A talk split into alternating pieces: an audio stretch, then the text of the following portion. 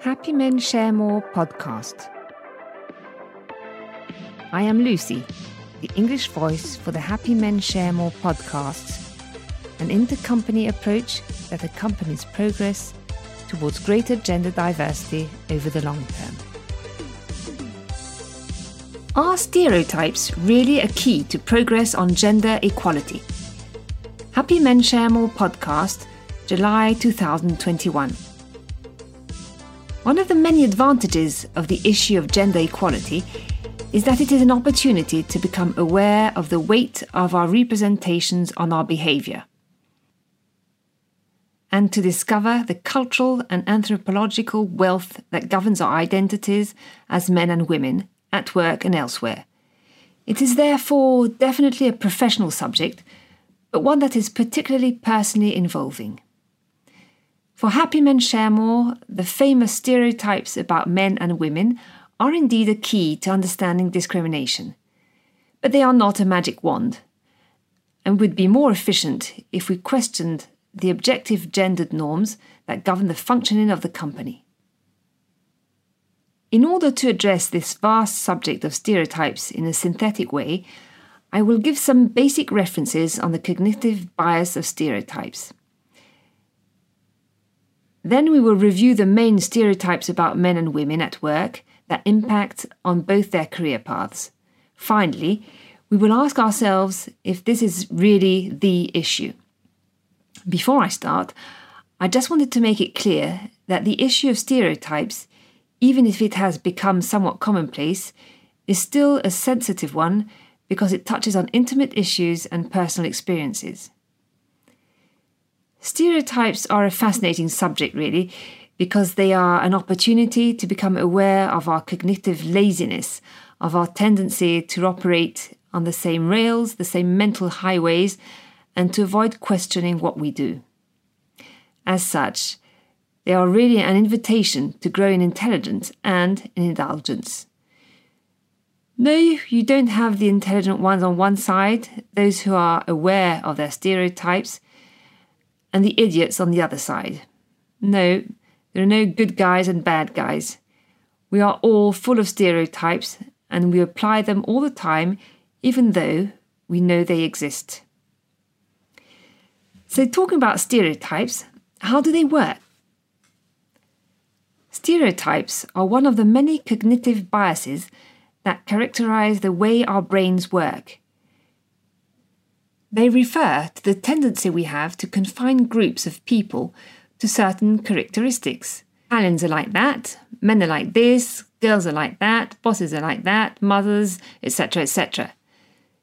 Stereotypes are useful because they allow us to process information quickly. They provide a grid and help us to quickly adapt our behaviour in different situations. But stereotypes also trap us because we tend to overestimate the degree of similarity within a same category. All Italians are like that. All men are like this. We lock them up in this. And at the same time, the similar points between the different categories are underestimated. We underestimate the points in common between Germans and Italians, between men and women, between mothers and fathers, etc. This is the danger of stereotypes. For example, a very classic and hackneyed stereotype concerns working mothers, who generally give priority to their family life over their professional life. This stereotype is not completely stupid, as most stereotypes are. It exists for a good reason, and enough of us have encountered it to know that it exists. Statistics show that 70% of family responsibilities are assumed by mothers. And so when you have an important private load alongside your job, when you have a mental load from work, but also a mental load from your family, well, you are not necessarily as available, or at least you can imagine that a mother is not as available as a father. So it's easy to adopt this stereotype. The danger is when the stereotype is transformed into a prejudice. When, by cognitive bias, by brain automatism, we systematically apply the stereotype to any person in the category. This mother who's in front of me will necessarily give priority to her family life over her professional life. I don't know this woman. I don't know who she is. But the simple fact that she is a mother makes me think that she will necessarily give priority to her private life over her professional life at one time or another. And this potentially leads to discrimination. Fortunately, not always. If I have a job that requires a lot of availability and mobility, for example, a sales management position, I will find it harder to appoint this mother than an equivalent man or an equivalent single woman. A clarification on the stereotype of women's availability is needed. It is not so much women who are less available than men, it is mothers who are less available than fathers. A single woman under the age of 30 encounters elements of potential discrimination, but overall she has more or less the same opportunities as men in terms of employment. On the other hand, as soon as she is a mother, there is a very large gap between fathers and mothers.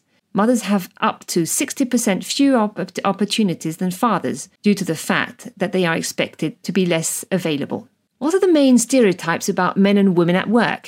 Stereotypes about skills, for example. In terms of skills, and many studies converge on this point, we do not spontaneously expect the same things of men and women. It is a bit of a caricature, but to make a long story short, we expect a woman in society to be affectionate, compassionate, gentle, sensitive, mothering, sentimental, sociable, conciliatory. In terms of cognitive abilities, a woman is expected to be intuitive, artistic, expressive, creative, subtle, imaginative, and have good taste. Again, that's not all, obviously, but it is believed that a woman would be more like that than a man. There is therefore no coincidence, when we understand this, that there are more women than men in educational and social functions, but also in communication and HR. We find qualities which are expected of people who work in this type of function, and so it is a little easier for women to be chosen in this type of job. And it's more complicated for them to be chosen for jobs that correspond to male stereotypes. Here again, this won't surprise you. We all have it in mind. A man is expected to be competitive, bold, calm, dominant, adventurous, aggressive, courageous, resistant to pressure. And in terms of his cognitive abilities, he's expected to be analytical, mathematical, precise, rational, abstract, problem-solving, number-minded. We all know that women can be extremely good at mathematics, problem-solving, abstraction, etc., but we tend to attribute these qualities more spontaneously to men. Many stereotypes also concern the exercise of power. It is often assumed that men are naturally more wired for power. This corresponds to stereotypes about men: competitive, bold, aggressive. These are qualities that are often attributed to power. We will say that women are less motivated than men by power. We will find more or less true reasons why women are less in power than men. We will also think that we just need to revise these stereotypes. We will coach women so that they gain a little on these so-called masculine skills. But we can also see that power, the way in which we define power, the way in which we think about power also, corresponds to a rather masculine vision of this power. Quite simply because power has been occupied very massively by men and for a very long time. We haven't defined that to be in power, you have to be like this, like that. It's just that the people who embody power today are much more men than women. And so logically enough, we imagine that to reach power, you have to have qualities that correspond statistically to male character traits. Third idea. Now that I've given time to raise the subject of stereotypes and to mention the main stereotypes about women, the question I want to ask is, are stereotypes about men and women really the problem, or is work the actual problem? For example, do women not have the right skills for a certain kind of job, or are the skills required too restrictive? On availability, do women, and in particular mothers, lack availability? Or does availability correspond to a so-called gender norm? Would we have traditional expectations of availability, which would not have a real basis, a real professional justification, and which would be more difficult for mothers, who take on 70% of family responsibilities to assume? And on power, do women not like power? Or would a majority of women not recognise themselves in the current way of exercising power? both in the process of accessing power or in the way of exercising power that is expected of anyone who exercises power. I think that work, the culture of management and the culture of work, is the problem. Yes, there are stereotypes, but first of all, there are stereotypes about work. Male-female stereotypes are almost infinite and have been around for thousands of years. Before they are removed or put at bay, a lot of water would have flowed under the bridge, and that is why we have only obtained rather weak results. And it will be so as long as we work on male-female stereotypes. On the other hand, yes, I believe that there are stereotypes about work and about the types of functioning, qualities and behaviour that one must have in order to succeed at work, which are very penalising and which specifically penalise women. Since its creation, Happy Men Share More has been addressing the issue of professional equality as a universal management and organisational problem. The challenge is not to correct women so that they adapt to the system, but rather to correct the system so that it allows everyone, men and women, to work in a committed manner while respecting their essential needs for meaning at work, and in particular for access to their personal life issues. This is the condition for self-fulfillment and the development of one's talents.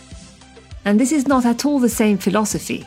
It is more demanding, more subversive perhaps, and it is perhaps the male norms that need to be put in the hot seat. The status of the executive, the presence of availability of the manager, the individual performance bonuses, competition bonuses, the valuing of presence, so many totems to be uprooted in the perspective of a truly inclusive, open and adaptive company, including our brains. Happy Men Share More helps companies to accomplish this gentle revolution. Discover our methods on our website happymensharemore.com.